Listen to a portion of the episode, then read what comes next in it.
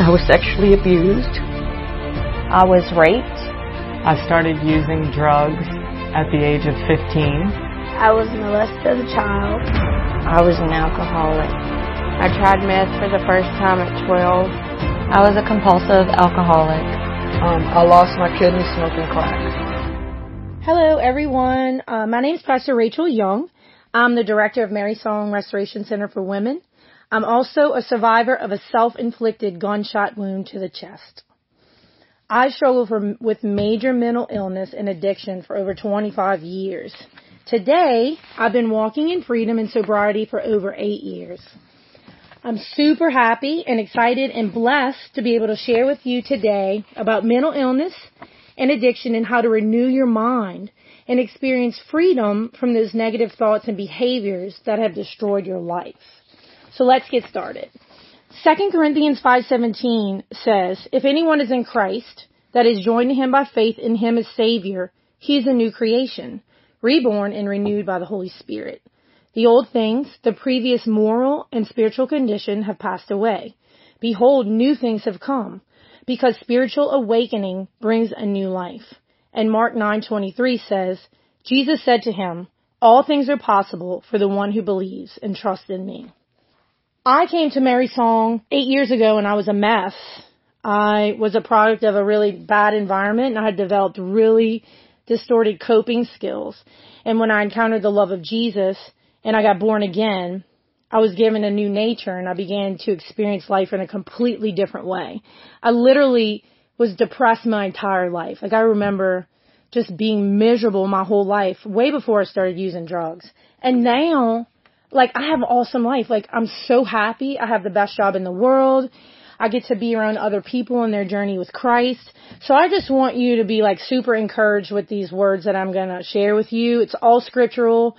And the Word of God is powerful. And it really has the power to change the way we see life, the way we see ourselves, and the way we see God. And that's really our whole issue. It's an identity issue. We don't know who we are. And we don't know who our God is. And we don't know why we were created. And I'm praying that tonight that you hear these words and your life has changed and you really put these kingdom type principles into practice in your life and you really can get free and you really can walk in freedom and you really can have an awesome life. It's really a blessed life to walk with Christ. And the Word of God says, "Eyes not seen nor ear heard the things that God has for those who love him." So first I want to start off with saying God wired you for love. 2 Timothy 1:7 says, "For the Spirit that God has given us does not make us fearful. Instead, His Spirit fills us with power, love, and self-control." So fear and other dysfunctional thoughts and behaviors are learned. They are a direct result of our experiences in life. What we believe about ourselves and the world around us can limit us and have a major effect on our ability to function in a healthy way. But when we surrender our hearts to Christ and we're born again, we receive the Holy Spirit in a new nature that is both receptive to the truth of God's Word and has the power and ability to walk it out. So, first and foremost, you have to be born again. And what that means is you ask Jesus Christ into your heart. You say, right now, let's just do it. Say, "Jesus, I need you. I love you. Change me. Come into my life, into my heart, and make me new. I receive the forgiveness that you purchased for me with your blood on the cross. I believe that you are the Son of God. I turn my back on my old ways. I know that today, by the power of your Spirit, that I'm a new creation in Christ. Lord, fill me with the Holy Spirit and give me the power and the strength to walk with you all the days of my life. In Jesus' name." And when we do that, something happens. We get made into a new creation. We get translated from one kingdom into another one.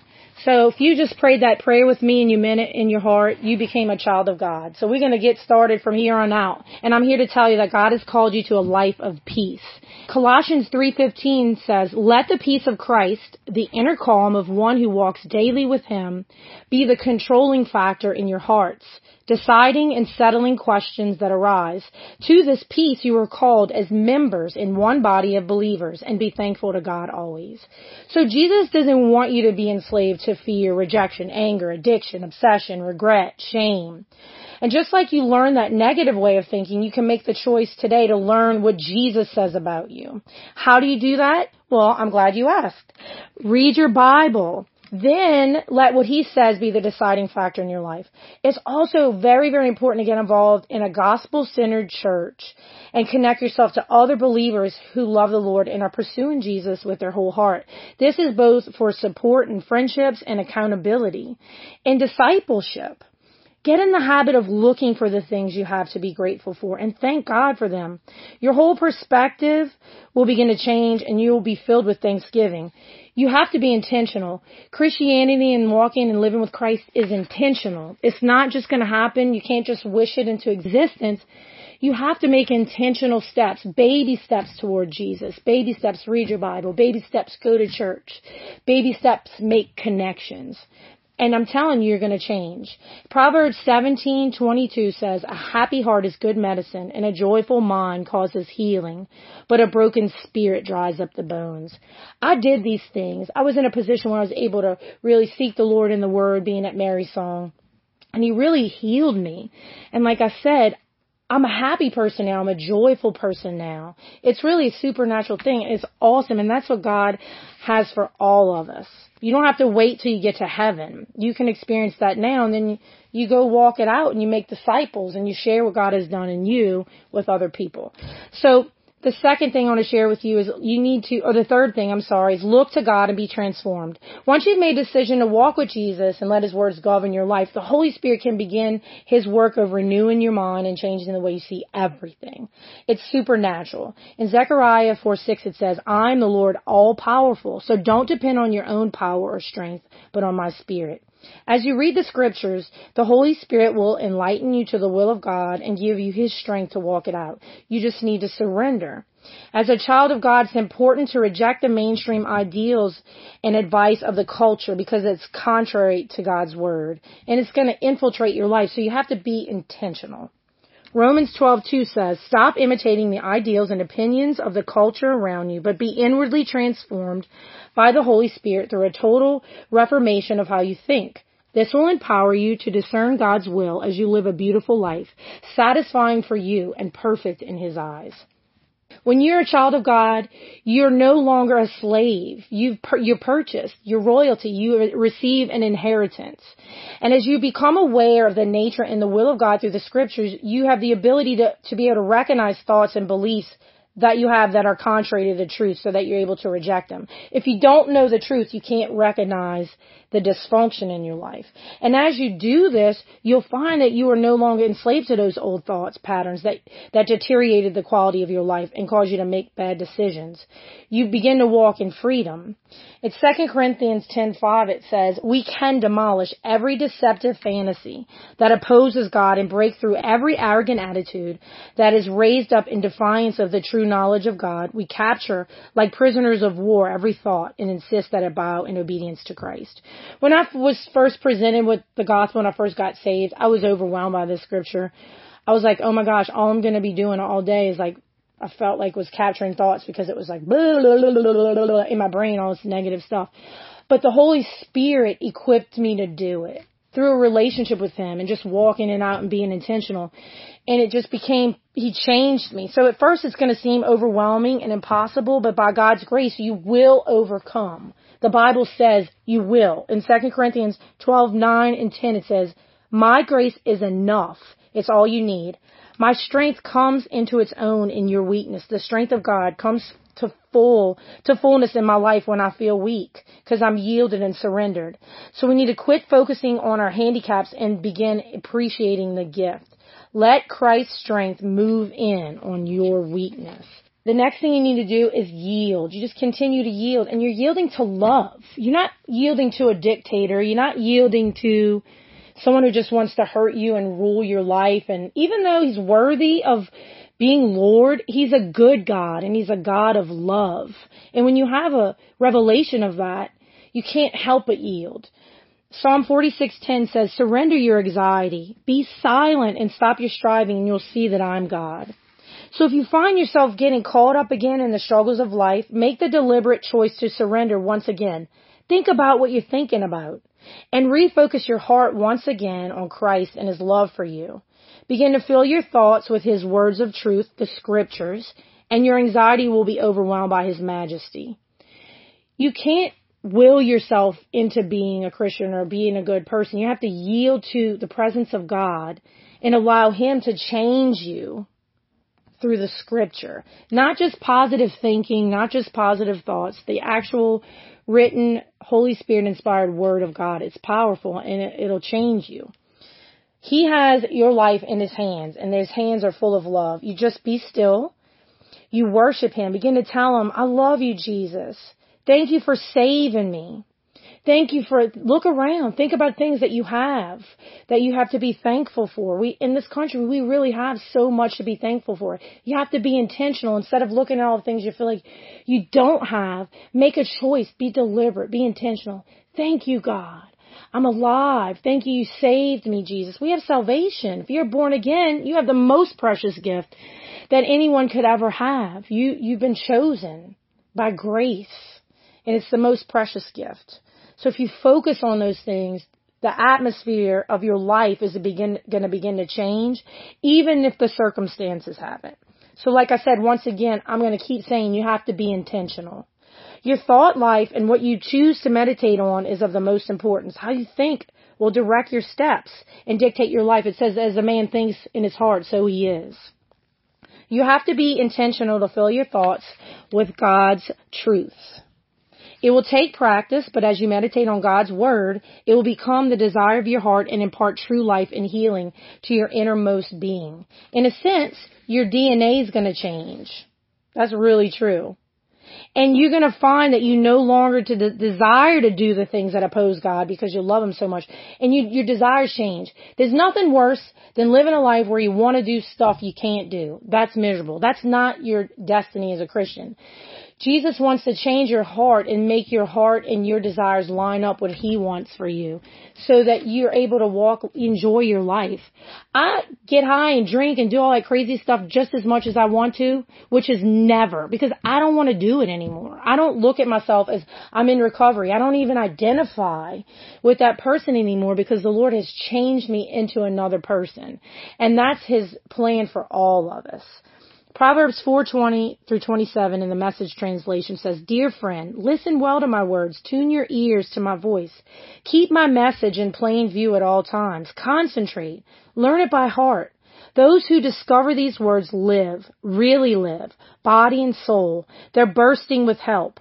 Keep vigilant over your heart. That's where life starts. Don't talk out of both sides of your mouth. Avoid careless banter, white lies, and gossip. Keep your eyes straight ahead. Ignore all the sideshow distractions. Watch your step, and the road will stretch out smooth before you. Look neither to the left or to the right, and leave evil in the dust. You have a choice. I want you to hear that. You have a choice. You don't have to be enslaved to your thoughts anymore. You have a choice over what you think. I didn't know that. I thought, how could I change how I think? How could I? You can. I'm telling you how today. This is how you can do it. Trust me. I've been walking with the Lord for 8 years now. It's a miracle. It's grace upon grace. From his fullness you receive grace upon grace. You have an eternal inheritance that was purchased for you as a child of God by the blood of Jesus. And his blood doesn't fail. It's all encompassing. It's enough for all of our sins, all of our dysfunction, all of our sickness and disease, all of it. It's all inclusive and it's all for you. Deuteronomy 30:19-20 in the Message translation says, I place before you life and death, blessing and curse. Choose life so that you and your children will live and love your God. Love God, listening obediently to him and firmly embracing him. Oh yes, he is life itself, a long life settled on the soil that God, your God, promised to give your ancestors, Abraham, Isaac, and Jacob, and you. Choose life and live. Be obedient and embrace him with your whole heart, and you will receive the promise. He died for you to be free. What more can anyone do to prove their love to us? So choose Christ. Choose Christ. Choose Christ. James 1:21 says, So this is why we abandon everything morally impure and all forms of wicked conduct. Instead, with a sensitive spirit, we absorb God's word, which has been implanted within our nature. for the word of life has power to continually deliver us. So we get saved, and then we're constantly being saved every day. We have fresh grace and mercy. We come to the Lord with all of our stuff. You know, we come to Him as we are for healing. And there's going to be a final day where we're completely and totally and finally saved. And it's all the tears will be wiped away. But I'm telling you, you can experience joy now. You can experience life now. I'm going to tell you again, I had an awesome life. Do you realize I shot myself? You don't just decide you're having a bad day and you shoot yourself. That's long-term sickness, long-term dysfunction, long-term negative thinking and self-hatred. I don't feel that way anymore. I love my life. I feel so blessed. I literally feel like the most fortunate woman on earth. Really and truly. It's amazing. And God wants that for you.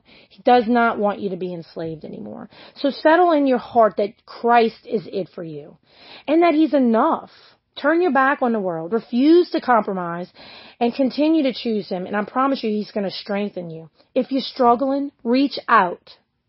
If you fall, get back up. If you sin, repent, confess to someone, and receive His healing. That's why it's important for you to be in a body of believers, to be around people you can trust that are going to speak life to you, that are going to be an ear for you to speak to and feel comfortable with exposing things in your life that are contrary to God, that are sinful in nature, that you don't feel judged, that you feel loved so that you can confess your sins and be healed. The Lord desires for you to continue in victory and receive the crown. And I'm going to finish with Jeremiah 29:11. The Lord says to you, "For I know the plans and thoughts that I have for you," says the Lord. "Plans for peace and well-being and not for disaster, to give you a future and a hope." I really enjoyed spending time with y'all today. I hope these words blessed you. I hope that you've been refreshed and that you just have this excitement that you're gonna experience a fresh, new perspective of life, that there's hope for you and that Jesus loved you. Remember, God wired you for love. God called you to a life of peace. Look to God and be transformed. You're no longer a slave. Yield to His love. Be intentional. You have a choice. That choice, choose Jesus. God bless y'all. I am redeemed. I've been set free, and he who the Son sets free is free indeed. Now I have hope in the future. I'm a child of God. I'm loved. I'm fearfully and wonderfully made. I am more than a conqueror by the blood of the Lamb and the word of my testimony.